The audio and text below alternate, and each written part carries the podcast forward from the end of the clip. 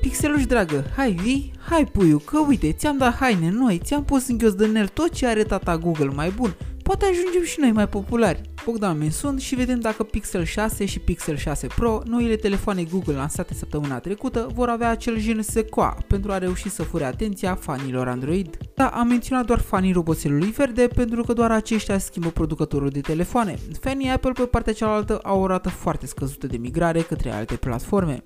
Telefoanele Pixel realizate în întregime de Google sunt relativ noi, ei colaborând anterior cu Motorola, LG sau HTC pentru a lansa dispozitive cu sistemul lor de operare aproape nemodificat. În prezent, în octombrie, Google este ultimul gigant din anul acesta care face lansare nu de carte, ci de tehnologie și încearcă să aibă ultimul cuvânt de spus în materie de smartphone-uri, după Huawei și Samsung în vară, Microsoft și Apple la începutul toamnei. De data aceasta, Pixel 6 și 6 Pro au primit un design nou care cuprinde palete de culori foarte atractive. Pe lângă variantele negre, 6 Simplu are parte de o combinație de nuanțe de lămâie verde numită Sartă Seafoam, în traducere motamă un fel de spuma mării dar și o altă combinație cu două variații de portocaliu numită Kinda Coral, adică un soi de coral. Și nuanțele de la 6 Pro sunt simpatice, una Sartă Sunny, adică un fel de auriu pal în două nuanțe, dar și Cloudy White, un alb combinat cu un norișor gri. Cadrul ambelor telefoane este dintr-un aluminiu reciclabil, blindat cu sticlă rezistentă Corning Gorilla Glass Victus, dorsal, dar și frontal.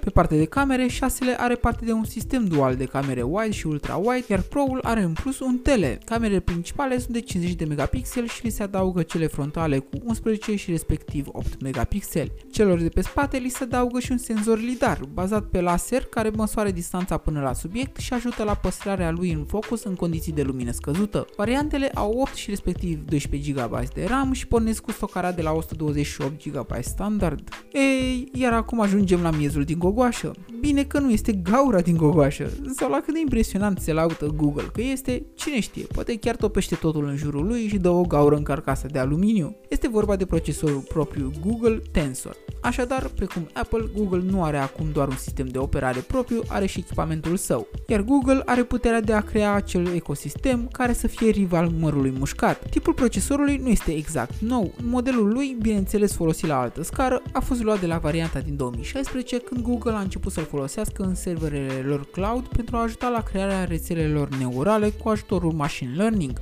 Iar aici Google vine cu noutatea. Procesorul ăsta va transforma telefonul vostru într-o bucățică de inteligență artificială care va ști să facă pozele să arate de câteva ori mai bine decât poate micuțul senzor de lumină, va putea traduce vocal în timp real din zeci de limbi străine și să opereze într-o siguranță titanică aplicațiile care conțin parole sau informații sensibile. Androidul 12 va fi cel care va învăța ce și cum faci zi de zi și se va adapta stilului tău.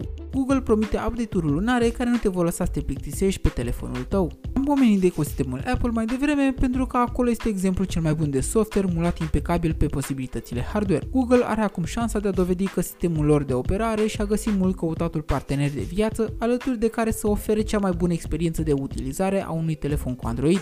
Pe mine mă neliniștește un lucru. Așa cum Microsoft a înțeles că indiferent de ce jucării scoate ei la fereastră, nu au voie să-și canibalizeze proprii colaboratori, sunt curios dacă Alphabet, care a împărțit sistemul Android pe toată piața telefoanelor, vor merge de data aceasta către o concurență directă cu cei mai buni colaboratori ai săi, precum Samsung, Xiaomi și alții. După cum se știe, variantele Pixel anterioare au străpuns foarte greu piața din România, iar asta s-a datorat disponibilității rare și târzii ale produselor pe piața noastră. Prețurile anunțate de 600 și respectiv 900 de dolari sunt foarte competitive. Din păcate, vânzările per total ale vechilor variante Pixel au fost slab cotate la nivel global, dar la prezentarea actuală simt un vânt de schimbare și tare mie că Google nu va vrea să rămână la statutul de Android și motor de căutare. Salut încordarea de mușchi în segmentul acesta în care se simțea nevoia unui jucător de renume să preia mingea inovării. Până în data viitoare, rămâneți colorați! Pe curând!